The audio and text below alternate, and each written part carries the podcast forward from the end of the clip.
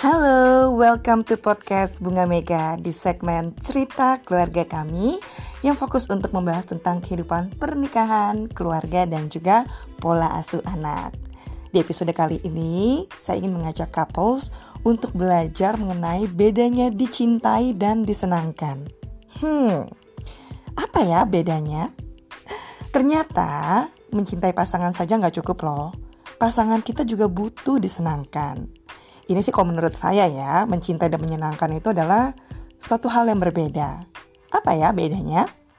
Mencintai adalah suatu kondisi memilih untuk tetap, untuk tetap setia, komit dengan pasangan hingga akhir hayat, no matter what. Menyenangkan adalah inisiasi atau tindakan kreatif yang disengaja untuk menjaga api cinta tetap menyala. Aktivitas ini dibuat dan dijadwalkan loh ya. Pertanyaannya adalah untuk kita semua yang sudah menikah nih. Udah tahu belum sih cara menyenangkan pasangan? Jangan-jangan belum tahu ya. Anyway, dari sekian banyak tes kepribadian, tes berpasangan yang salah satunya adalah all time favorite buat saya. Uh, itu namanya Five Love Languages dari Dr. Gary Chapman. Dr. Gary ini membagi lima bahasa kasih ataupun lima bahasa cinta menjadi pujian ataupun words of affirmation hadiah atau gifts, sentuhan, physical touch, waktu atau quality time, dan melayani atau service. Jadi disinyalir bahwa masing-masing kita memiliki kecenderungan atau preferensi keinginan kita untuk disenangkan sehingga kita bisa merasa dicintai atau merasa diperhatikan. Dokter Gary sendiri menjabarkan pentingnya untuk kita mengenal ekspresi cinta terbaik sehingga kita bisa menyenangkan pasangan dengan cara yang efektif. Ini artinya kita harus belajar ya, belajar cari tahu juga. Kenapa? Karena belum tentu cara yang selama ini kita gunakan itu sudah menyenangkan pasangan kita dengan cara yang ia inginkan. Sesederhana ini deh, misalnya ya, kalau kita ngotot bicara bahasa Inggris kepada orang Jepang, yang punya keterbatasan mungkin memahami arti yang disampaikan. Namun kalau kita bicara sama dia dengan bahasa ibunya atau bahasa Jepang langsung nih, tentu efeknya akan jauh lebih maksimal. Ngerti ya maksudnya ya? Saya juga mau cerita nih pengalaman saya dan suami. Kami memiliki bahasa kasih yang berbeda. Saya ini si tipikal si haus pujian dan senang dikasih kejutan kecil atau ibaratnya tadi kalau kata dokter Gary Chapman adalah words of affirmation dan juga gifts Sementara suami saya ini untuk merasa disenangkan dan merasa dicintai itu nggak pakai biaya. Murah meriah ya dan bisa dilakukan kapan saja. Karena bahasa kasihnya adalah physical touch ataupun sentuhan dan juga quality time. Artinya saya hanya cukup untuk memeluk dia, mengelus punggungnya atau menghabiskan waktu berjam-jam untuk mengobrol. Pernah nih ya suatu waktu waktu kita awal-awal nikah di bulan Juli kan suami saya ulang tahun nih. Nah, saya udah mikirin dari jauh-jauh hari untuk bikin midnight birthday surprise dengan ngumpulin teman-teman saya, teman-teman kita berdua ya, yang rela diundang dan hadir jam 12 malam. Tapi ketika itu terjadi nih, saya berharap suami saya akan say thanks to me and maybe said something that how grateful I how grateful I am to have you as as my wife. Bakal happy banget lah ya pokoknya. Tapi kenyataan yang saya dapat adalah mukanya datar dong. Dan dia nunjukin muka gini, what are you guys doing look gitu deh. Sampai akhirnya dia bilang sama saya, ini tuh kayak nggak perlu deh, aku tuh kikuk gitu loh diginiin kayak aneh gitu dia bilang. Saya pikir dia bakal happy because if I were him, I will feel so happy and feel so love. Sayangnya, suami itu sampai sekarang juga belum pernah ngelakuin itu ya, bikin surprise bukan saya. Semoga setelah dengerin podcast ini dia ataupun temennya bisa bantuin dia ya untuk wujudin itu buat saya. Kok ada pesan pesan tersembunyi nih. Sementara dia tuh sering berharap ya kadang-kadang suka protes malah sama saya untuk ngomong pijitin aku kek. Peluk aku dong yang lagi butuh disayang nih. Aku lagi stres banget aku lagi capek banget nih. Sementara saya sendiri suka gerah kalau dapat permintaan kayak gitu. Kenapa?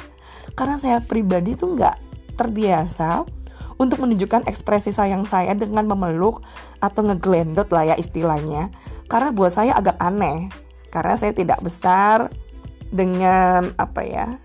affection seperti itu ya dengan ekspresi cinta yang dipeluk ataupun disayang oleh orang tua saya gitu jadi bahkan saya sama teman cewek saya aja nggak pernah gandengan tangan aneh gitu saya ngerasanya makanya kadang kok kayak gitu tuh bener-bener effort banget buat saya pribadi hingga akhirnya di pernikahan kami ini yang hampir mau tujuh tahun ya walaupun kami sudah sama-sama tahu bahwa bahasa kasih kami tuh totally different tapi itu juga nggak bikin otomatis kita sadar loh bahwa itu yang dibutuhkan oleh pasangan kita.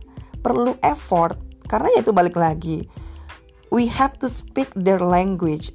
My husband have to speak my language and so do I.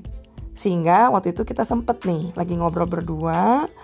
Saya mancing dia dengan pertanyaan. Menurut kamu, aku udah maksimal belum sih mengasihi kamu, menyenangkan kamu dengan cara yang kamu mau? Dan dia jawabnya sih, Udah sih Han. Lalu saya tanya lagi sama dia. Menurut kamu, kamu sendiri sudah merasa maksimal belum mengasihi aku dengan cara yang aku mau? Terus dia diem. anyway, tanpa tanpa bermaksud apa-apa ya itu juga jadi bahan koreksi baik buat dia dan buat saya. Apakah selama tujuh tahun kami menikah ini kami ini effort nggak sih untuk menunjukkan cara-cara kami bisa menyenangkan pasangan? Soalnya gini ya, walaupun kita udah kasih tahu sekali kan bukan berarti sang suami ataupun sang istri akan otomatis langsung melakukan. Simply, apalagi kalau misalnya bahasa kita berbeda ya, itu perlu effort dan kadang-kadang harus keluar dari comfort zone. Yang penting dari kita adalah nggak gengsi untuk menyampaikan bagaimana caranya kita ingin disayangkan, disenangkan. Karena saya suka mikir ya, buat apa sih gengsi-gengsi sama pasangan? Kan cuma nyusahin hati kita sendiri ya. Berharap-harap gitu pasangan tahu isi hati kita. Ekspektasi sudah tinggi, eh ujung-ujungnya bete sendiri karena sang pasangan tuh nggak peka. Sehingga masalah yang tadinya kecil banget jadi gede daripada yang seharusnya. Sedikit pertanyaan reflektif nih buat kita semua ya. Sudahkah Anda sendiri tahu bahasa kasih Anda? dari lima hal yang diucapkan atau disebutkan oleh dokter Gary Chapman tersebut, coba Anda bisa pilih dua yang tertinggi.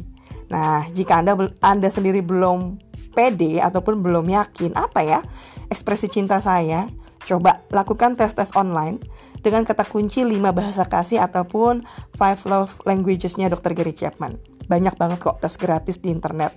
Sehingga nanti kita bisa lihat apa kecenderungan kita. Setelah itu, Coba kasih tahu pasangan kita bagaimana cara kita ingin disenangkan.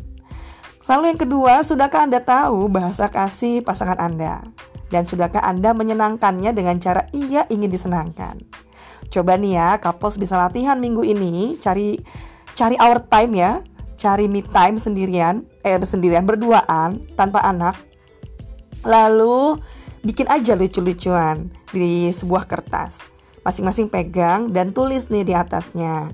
Dear husband atau dear wife, I hope you can do this for me. Ya, so I can feel loved by you. Coba ditulis nggak usah banyak-banyak ya, 5 poin aja. Misalnya aku seneng deh kalau kamu bantuin aku nyuci piring. Aku seneng deh kalau kamu masak untuk aku. Aku seneng deh kalau pulang kerja aku tuh dipijitin. Aku seneng deh kalau misalnya sebelum tidur kita bisa ngobrol-ngobrol dulu dan sebagainya.